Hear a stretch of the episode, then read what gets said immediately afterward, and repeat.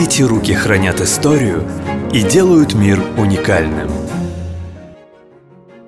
Гончарное мастерство, как и все другие, призвано делать то, чего нет в магазинах. Типовые вещи тоже бывают классные, декоративные, интересные, но и задачи они решают иные. Другое дело – штучные экземпляры ремесленников. Здесь использование натуральных материалов – дело принципа, рассказал томский мастер Андрей Салтан. Если вы хотите что-то особенно эксклюзивное, яркое, интересное, для вас именно подходящее, вы обращаетесь за помощью к тому, кто делает кустарным образом именно то, что вам необходимо. Это один из вариантов. Другой вариант – мы используем в своей работе такую технологию, технологию, которую сегодня массово неудобно использовать производство, от нее давно отказались, а в кустарном варианте она еще вполне себе исполнима, и она имеет много преимуществ по отношению к современной посуде. Поэтому вот эту вот не очень технологичную, не очень удобную мы с удовольствием воплощаем в условиях мастерской. Мы используем для этого способ, который был два столетия доминирующим, в принципе, на славянской территории, и он основан на использовании именно натуральных материалов. То есть там используется воск, молоко и смола хвойных растений. Это очень интересная техника, делающая посуду безопасной с точки зрения химии по отношению к нашей современной глазурованной, которая далеко не так безопасна, как мы об этом думаем, и точнее не думаем. Потому что все яркие красивые цвета, которые там используются, это довольно серьезная химическая компонента, как минимум оксиды металлов, которые при не очень качественном выполнении работы легко попадут вам в пищу. И это, в общем, такая неприятная история. Особенно первые глазури, где это был галимый свинец, где мы просто получили токсичную обработку, никто об этом не думал. Как изразцы для печек, так обрабатывали и посуду, и поэтому получалось, что люди так маленько себя подтравливали потихонечку. Ну вот и мы сегодня стараемся, чтобы посуда была как раз более интересна с другой точки зрения. Плюс такая обработка делает еще интереснее стеночку. Стеночка такая, не пропуская воду, пропускает воздух, что тоже в некоторых случаях оказывается очень полезно. Для той же ягоды свежесобранной, каких-то еще вещей. Именно на стыке сегодняшнего дня и традиции мы как раз и работаем. Мы стараемся, чтобы вот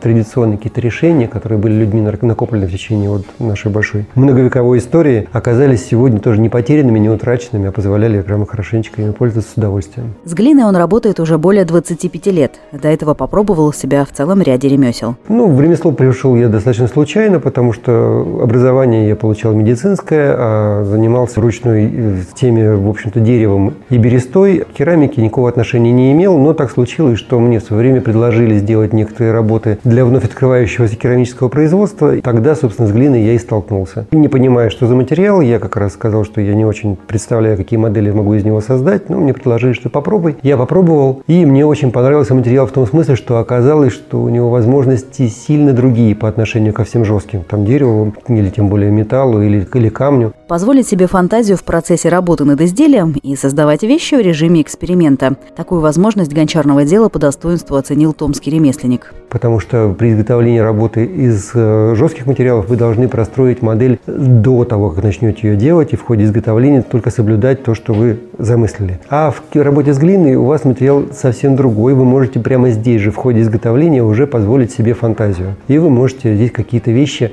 по ходу как-то в режиме эксперимента создавать. Современный человек, по словам Андрея Салтана, почти и не знает, где используются глины в нашей жизни. А потому одна из миссий ремесленника – рассказывать и удивлять людей. Много очень решений с помощью керамики у нас сегодня есть. Мы на самом деле не очень-то с вами хорошо, на скидку даже если думать, представим, что из глины вообще вокруг бывает. Потому что начинаешь спрашивать, и, как правило, дальше посуда интерьерных работ, у нас с вами голова не очень работает. А у нас с вами электрические изоляторы, много в электрике используются техники как раз керамической. У нас в медицине ее много разной керамики и зубы, и все на свете. Мы бумагу делаем, оказывается, с помощью керамики, в том числе все наши офисные листочки, все там оказывается с содержанием белой глины. У нас очень много ее и в декоративном плане, и музыкальных инструментов. В общем, короче, море. И, конечно, строительные все эти кирпичи, плитки, санфаянс, это все керамика. Поэтому она такая очень-очень многоплановая. Поэтому о ней рассказывать можно много, и людей удивлять керамикой можно очень широко и ярко.